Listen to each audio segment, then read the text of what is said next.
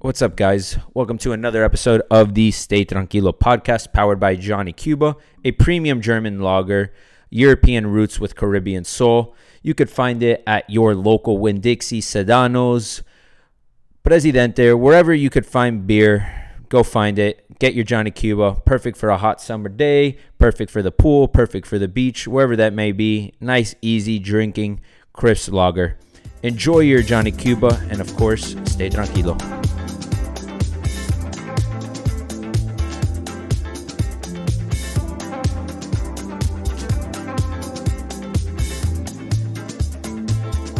What is up, guys? Welcome to another episode of the Stay Tranquilo Podcast.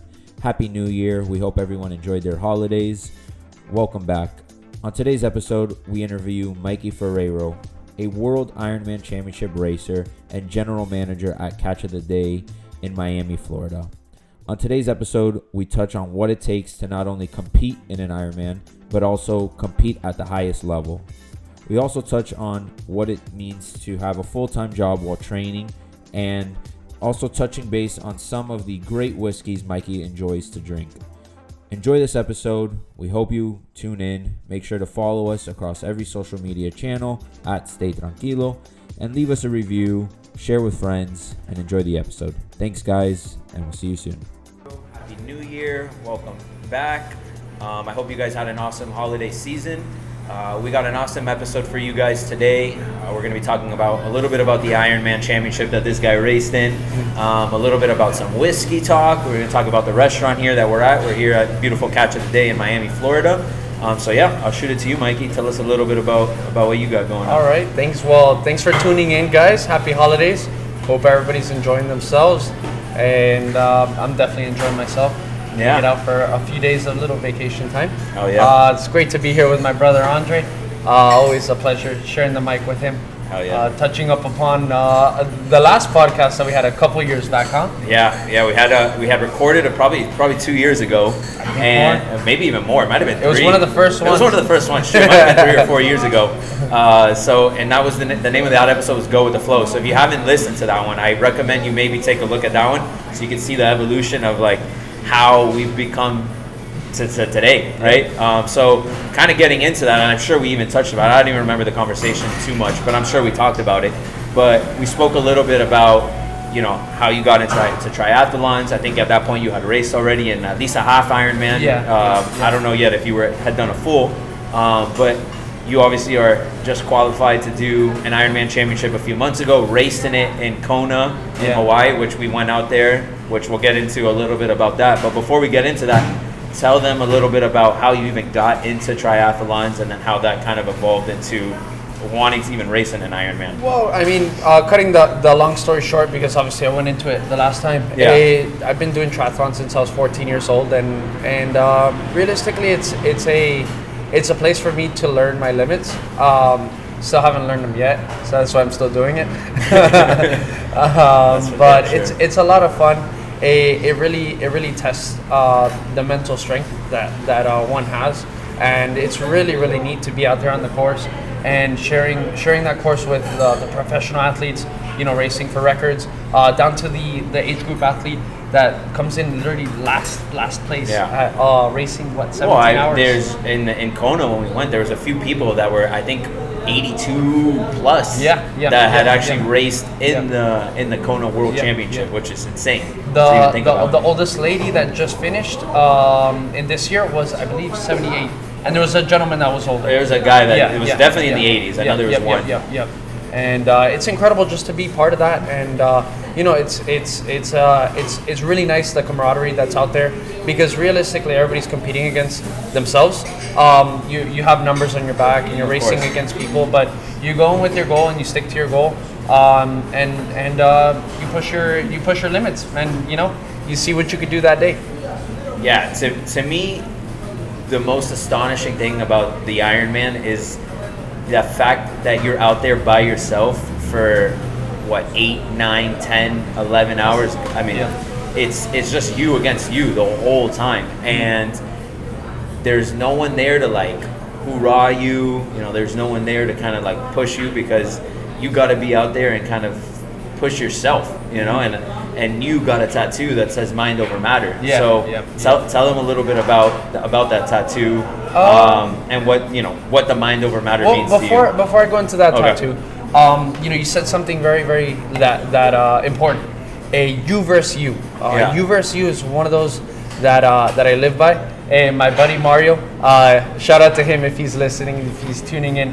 A you versus you. He taught me that one on a long. I'm gonna go into that one and then we'll get back into it. Go. So that one, I'm never gonna forget that story. So we're out in Key Biscayne. It was a 16-mile run, and we're 8 miles in, and I had worn the wrong socks that day. I was wearing short socks. Typically, I wear a high sock, and my Achilles was just getting destroyed. It was a huge blister forming.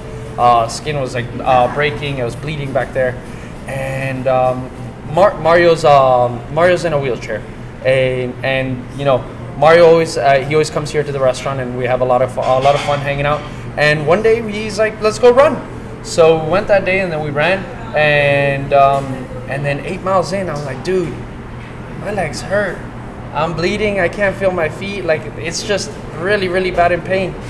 And he looks at me. And he goes, you can at least feel your legs. And I looked at him and I said, you know what? You're right. Let's keep running. Woo. And after that, you know, we became some pretty good training buddies. We would go out for runs in the Key, some big pushes in the rain, in the wind. It didn't matter. We would do it. And we definitely shared a lot of miles on the tarmac together. So, you know, it was a special person that definitely taught me. You versus you. It's there's nobody else. There's nobody else that you need to compete with. Nobody else that you need to compare yourself to. Just the person in the mirror. Yeah. No. And going back to Mario and like that whole thing is like, you at least you can feel your legs. Talk about like a shift in mindset. You know, where it's like, yeah, I'm in a wheelchair. So what? This is my life. This is my circumstances, and I just got to figure it out. Mm-hmm. And I got to do what I can do with this situation. You know, That really puts it in perspective, because sometimes I feel like we take for granted, like, you know, just like the simple things of like being able to walk, being able to run, you know, and you take it to a whole other level, but like you don't take it for granted because you're showing yourself how capable the body really is and what really a strong mindset can do to you, right? I mean, there's so many people. I mean, you see people with like prosthetic legs and their stories, you know, and how they can compete at the highest level. They go skiing. They could do anything. Yeah. That people like us sometimes are like, oh, I can't do it. I'm like, yeah, you can do it. Shit, there's so many people that do it, you know. So sometimes it's like I feel like we're very inclined to make excuses, and it's all comes down to the mindset that we have. Yeah. No, anything is possible in this world. Anything is possible. Just have to put your mind to it. 100%. So, you know, fast forward, you go, you know, you started racing in triathlons in high school. Yeah. Then that evolved into doing like long tries and then half Ironman. And then I think when you did a full Ironman, I think it was in Indiana. Texas. That was the first one. And then, which is the one that you did that qualified you for Kona? That was Indiana. That was Indiana. In 2021, coming out of the pandemic, was it? Yeah, I think so. Or just before the pandemic. It was before the pandemic because weren't. I think it was before because I think you were worried that you weren't gonna. You knew that your time was good enough to qualify. Yeah. But you were worried that you weren't going to qualify because of the whole pandemic thing, and then I remember you calling me and saying like, "Yo, I qualified." It was a mess. It was a mess of qualification. It was a very odd year of racing. So it was definitely odd, and this may not be the normal way, I guess, to qualify. But tell them a little bit about like how do you even qualify for the World Championship Ironman? Okay, so basically how it works is each race you have to go to a qualifying race. They have qualifying races around the world. I picked to stay here. Let's call it locally in the United States, just because of travel, and it's a little bit more comfortable to race. You know, in the U.S. without the differences in customs and road closures and travel, but basically, so you gotta bring your bike over there. You have to do everything. You know, you gotta get everything. You gotta get accustomed to the environment that you're racing in, all that. So you go out there, you go race. Each category split up depending on age, and basically depends on how many people are in each category. and a certain percentage qualify. Typically, it's in between 3 to 5 persons. Let's call it for 150 people that are racing qualify, and so on and so forth. If the larger categories do get a few more slots, but to be certain that you get a slot, you have to be top 5. Okay, got it. So top 5 in your age group, and you qualify. It doesn't necessarily mean that you're going to get in, but you get a slot. So you get a slot. So then you go to the ceremony, and they say, hey, like, do you want the opportunity to go race in Kona? Got it. And then bring out your credit card and go race in Kona. It's not like it's a free invitation. So he qualifies. He gets into Kona, which is like unreal. Well, it's been a dream of mine since I started racing. He's been talking about it since always, and I always said, like, shit, I gotta find a way to get out there and do it, because that's like a once in a lifetime opportunity. And like, not only is it a once in a lifetime opportunity, you told me it's the last time they're gonna end up doing it there. Well, they're doing a bunch of different things. You know, after this year, they realized that racing a 2-day format on the island was too much. So. Yeah. I don't want to get into the bits and details, because they haven't released too much information 100%. Just yet. But it's interesting how it's gonna be evolutionized the sport of Ironman now. Yeah, no, it's cool. The environment's awesome. You know, going to a race. I've been to 2 Ironman, a half and a full, and the environment's awesome. Like, people, you're there at 5 in the morning, people are getting rallied up. I mean, it's a long day ahead of them, and they know so. The support system out there is amazing, and just seeing everyone together and the athletes that are out there, it's awesome. So if you ever get a chance and there's one in your area, I highly recommend checking it out. It's an awesome event. While he was running and biking and swimming, we were drinking. So it was a 9-hour event. Hey, that's a sport as well. We had a drinking marathon. But no, it's an awesome event. So talk a little bit about, like, that day, the Ironman Championship, and like, that just what it was like racing in Hawaii. It gives me goosebumps still. Yeah. I mean, to this day, it's like the course is wild. The course is such a respectable course. It really is. You know, you definitely earned that day. There's no shortcuts. There's no easy day. Yeah. It's earned. I mean, I'll take you through the day. So at the beginning of the day, it was a Thursday morning that we did the race on. And things haven't clicked just yet. I'm not a great morning person, so my motor skills are not there in the morning. Have a sleep. And once we got into the water, there was like about a 100-yard swim to where the swim start was, and you swim out there with the whole category. It was about I think 200 and change guys in my category, and still hasn't clicked. And we line up. We have the long boards and the paddle boards are holding us back from the start, and from there, the guys were already cheering. Everybody's getting hyped up. It's electric. And I was like, I need to tune out for a second. So I just went underwater for a good 30 seconds, and all you see is everybody hovering in the water, and that's when it said, game on, let's go. Yeah. We have a big day ahead of us, and we're gonna conquer this. You see everybody. How in the people water? Around you when you're in the water? Are they like conversing with you? No. Everyone's just like in their head. Everybody is like animal mode. Like it's very, very primal. It's very just like hyped up. Is anyone talking shit to each other? No. I mean, not that I was paying attention to it. Everybody's in their zone. And like we were talking about, obviously there's competitors. You're racing a race. Yeah, exactly. You have somebody to your right, somebody to your left. But you're racing yourself. You're racing. You know what you're gonna finish in. Yeah, because you're not worried about anybody's time. You don't know anybody's time when you're racing. No. It's not like you got a leaderboard on the track. So it's like you just got to go there and put the best time you can put. Yeah. So the swim start, and it was pretty chaotic. There was a lot of people in front of us in the water just because the wave starts. Yeah. We were the last wave to go out that day. So we had a lot of traffic in the water. I'm not particularly the strongest swimmer, so I kind of just hung out in the pack, got as much draft as I could. Yeah. Got a few elbows here and there, but hey, made it happen. Got through the swim. The swim was I was really, really happy with the swim. Getting did through really it. Well, it was nice. It was enjoyable. The water was perfect temperature. So put it in perspective, I think that was probably one of your best swims that you had. And then you see where he's on the leaderboard compared to the rest of them. I mean, you're talking about these guys are the elite of the elite. Yeah, like, yeah. No, they're fish out there. Fish, dude. It was like, how the hell? Oh, I don't think we even mentioned the distance. The swim is 2.4 right. miles. So it's a 2.4 mile swim, yeah. And then from there you go into the bike, which is 112, yeah. And then you do a full marathon, which 26.2. Yeah, yeah. So it's a long day ahead. Yeah. So. From the swim, you know, hyped up. Hey, the swim's over. That's typically my worst leg. Yeah. So got on the bike and just started pedaling. Gained a few slots, and the climb up to Javi was very difficult.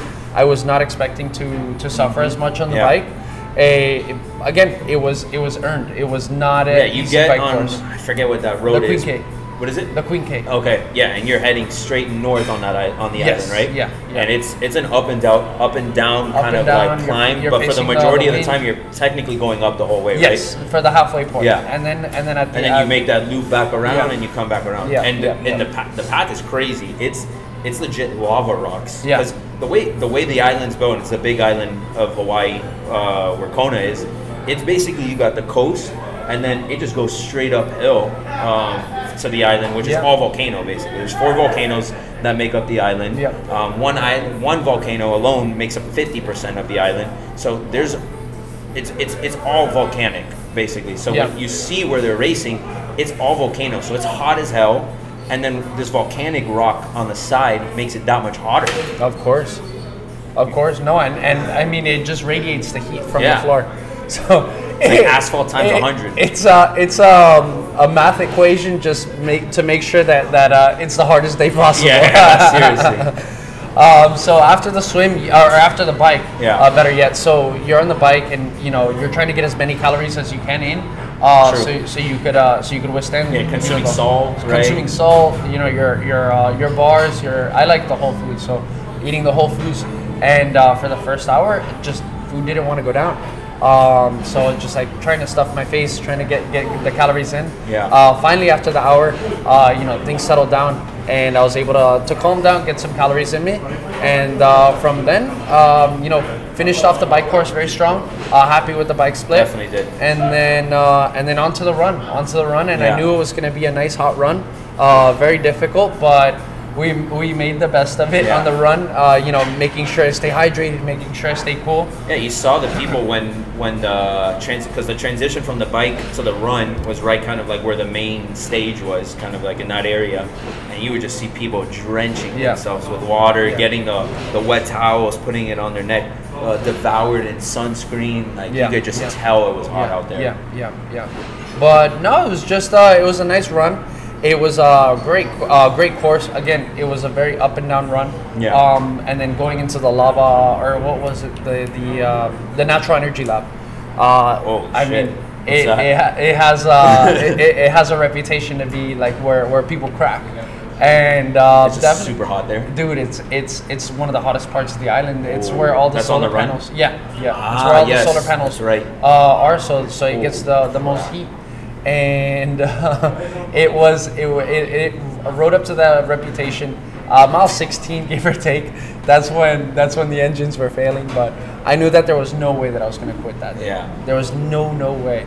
And it was a jog, stop, walk. Stretch it out. Make sure you get the fluids in still, 100%. And make your way to the finish line. And there's no other way. Yeah, it was it's impossible to quit there. It's easier said than done, though. Yeah. Considering the way that course plays and like how tough it is and how hot it is, and while also trying to be as competitive as possible. Going into the most elite. Individuals in that race. Yeah, that last mile. I mean, that's something that I could play back. Yeah, it was just like, this is why I've been training for 14 years to go on a leaky drive, and you see the tree above you, and family and friends. Thanks to this guy, he came. Another one of my buddies, Julio, came with his girlfriend, and it was so special. It was really such a special event. It took everything out of me, and emotionally mentally, physically, everything. And I'm so happy that I have the support crew, because this is not an individual sport. Down to you know, my girlfriend Natalia, helping me out, making sure I have my food, 100%. making sure she reminds me to eat. I mean, she has a big place in my heart. Along with my friends that really got me through this event, and you know, I tip my hat off to them. And a lot of what was done that day was for them. 100%. No, it was awesome. You had that bib with everyone's name, which is super cool. Yeah. Like it's just crazy, like how everyone has their thing. It's like he had dedicated a mile to a different person, which I thought that was amazing. And it just shows, like, for you, that was something that you were like, I need something to get me through every mile, because every mile is going to be that difficult. Well, you have to stay occupied. You have to keep your mind. You have to keep your mind motivated. 100%. And the minute that your mind turns off, your body's going to turn off. Your mind could go a lot further than what we physically can. You think. So you know, for me, that's what I stuck with. I knew that the run was going to be a long day, so I wanted to make sure I was mentally prepared and mentally strong for that run. You know, as fed and, you know, as healthy as you could be, you need that mind to be working for you. And that's what got me through the run. And I feel like it was very well trained. I would do that consistently on training runs, and I saw that it would work. So I just stuck with the plan. Nice, I like it. So is there another Ironman in the near future? No. At the moment, no more Ironmans. So I'm gonna go back to the racing the bike, you know, and you know, changing the chapter in life. Everything is about you know, understanding, accepting, and you know, just embracing everything that you've done. I feel like I've embraced my Ironman sport to the fullest. I'm not saying that I'm done, but done for now. We'll circle back to that maybe on the next podcast. Things get changed. But now it's evolutionizing into business, and that's the chapter of life that I'm excited for now. Yeah. And so, you know, kind of touching on that, what is something that Ironman has taught you to apply into, like, real life? Dedication, and focus. I would say those are two words that I would say that Ironman has taught me. You know, embracing it into the restaurant industry, there's no way around it. You know, you have to be dedicated into what you do, and you have to put your 110% into what you do. We touched on balance on the last podcast. A big switch in terms of balance for me is I've learned that yes, balance exists. In you know, the long term, but in the short term it does not exist, and you have to put all your marbles into what you want to do at the moment, in order to achieve that.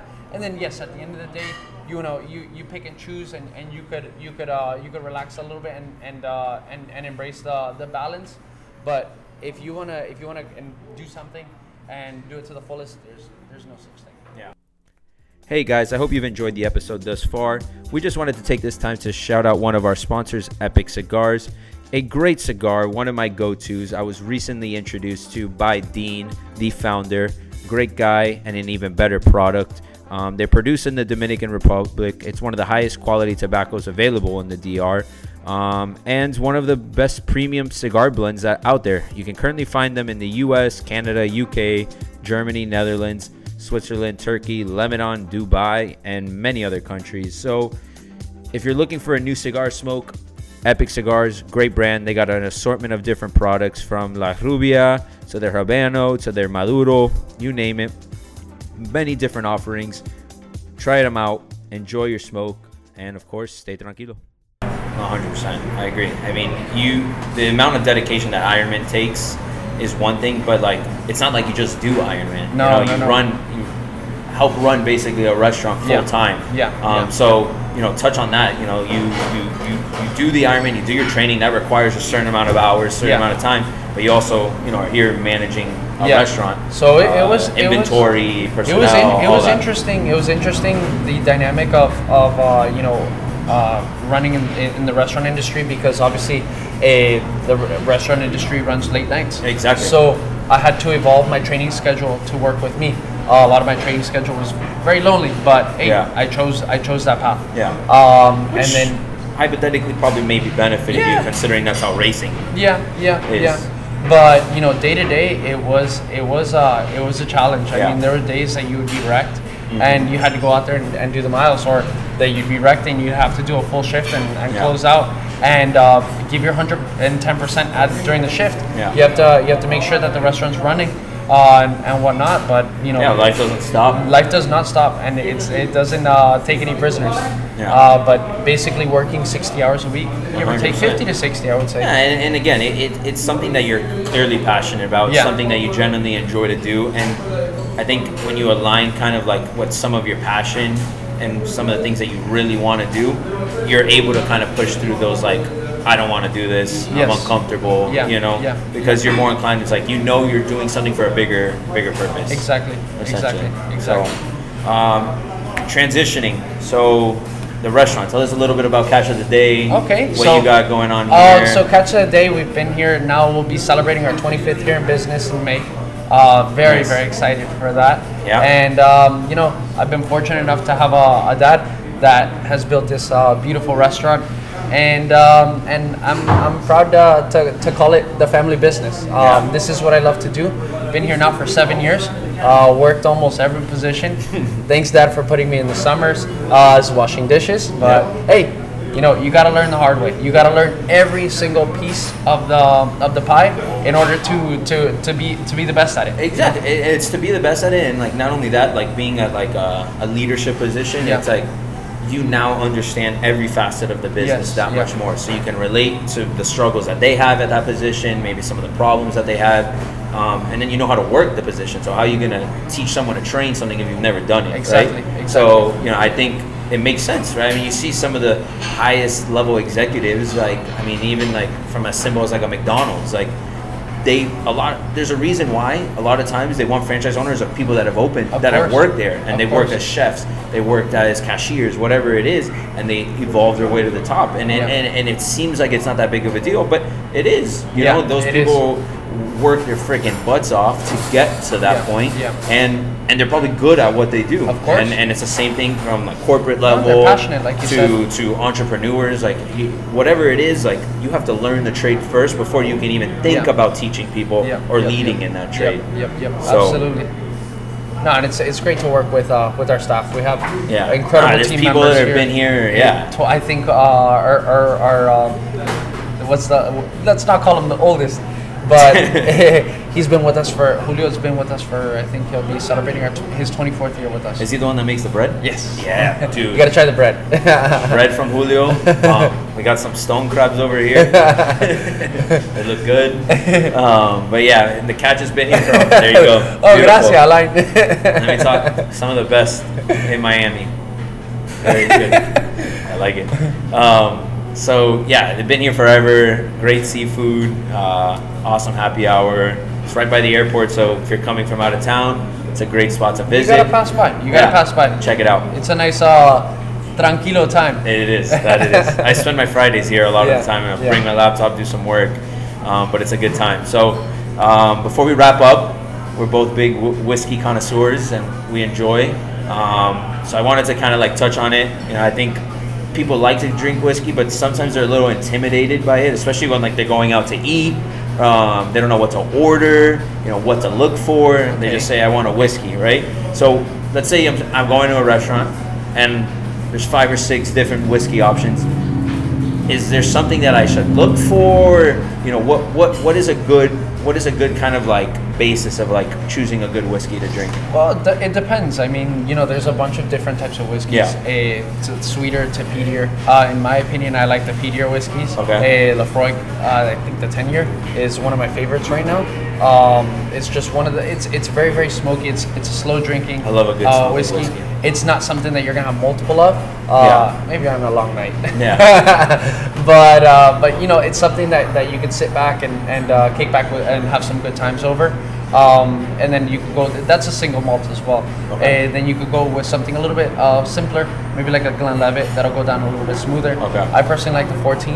of the Glenlivet, and then. So you said single malt. Single malt. What are the differing? Is there? So there's blended whiskeys. There's blended whiskeys, which your Jack Daniel, not your Jack Daniels. I'm sorry, your Johnny Walkers. Okay. Your Chivas, your Buchanan's. Those are going to be blended whiskeys. Okay. Nothing to take that they're not bad. Right. It's just they're aged, and then they're blended. Gotcha. To create the different flavors and different palettes that people like. I personally like the single malts. I find them a little bit more traditional. Okay. A little bit more simpler in the taste. They're not as spicy. They just go down a little bit smoother. Got it. And you did a whiskey tour for Julian's bachelor. You went to where did you go? To Kentucky? To Kentucky, yeah. And what distillery did you go to? We went to Maker's Mark. Oh shit. We went to Willett. We went to. Oh damn! So you did multiple. No, we did a full day. Oh dang. We did a full day out there. That was all in one day. All in one day. Oh God, all in one day. A lot of whiskey was drank that day. And what was the other one? We went to. Maker's Mark probably was one of the coolest ones. Yeah. Well, it's cool because they're the one that do that melted cap, right? Yeah. So you got to see that, I'm guessing. Yeah, we saw that. That's really cool. Some of the guys on the trip ended up doing some bottles there that they got to dip their cap. So it was really neat. It was really neat to share some time. And, and just like anything, you have a nice cocktail, you have a nice drink, and it's meant to be enjoyed in great company. Yeah, 100%. Yeah, and there's, the traditional way to drink it is either on the rocks, or nice big cube, or neat, right? But there's ways that you can create cocktails out of this whiskey sour, old fashioned. There's great ways to get into even whiskey. People that if you're an espresso martini person, you can make it with bourbon. With bourbon, it comes out really nice. Yeah, and those are kind of like nice ways to get starting to learn your palate in whiskey. Yeah. Is kind of order a cocktail and see how you like it. You go order something. It's definitely not easy to drink right off the bat. No. I remember the first time I tried whiskey, I was like, oh, okay. It'll grow some hair on your chest. Exactly, it'll grow some hair on your chest. So. Yeah, but definitely try the cocktails. The old fashioned is always a house favorite. One of the ones that we make here is called a New York Sour. Andresito, the bartender, makes it delicious. Really? New York Sour. Okay. You got to give that one a shot one of these days. Yeah. And you made me one once. And then it goes down the line. And there's a flavor for every person, so give it a shot. Drink whiskey, and Johnny Cuba. You got to drink that. Yeah. When you've already drank too much whiskey and you need something to tone it down a little bit, you can tone it down with some Johnnies. But yeah, cool man. Well, this was a pleasure. I enjoyed it like crazy. Anything you wanna add towards the end? Just thanks for tuning in, guys, and I wish you guys a very, very happy New Year and many blessings. And go get what you want and make it happen. Yeah, and come by the Catch of the Day. Absolutely.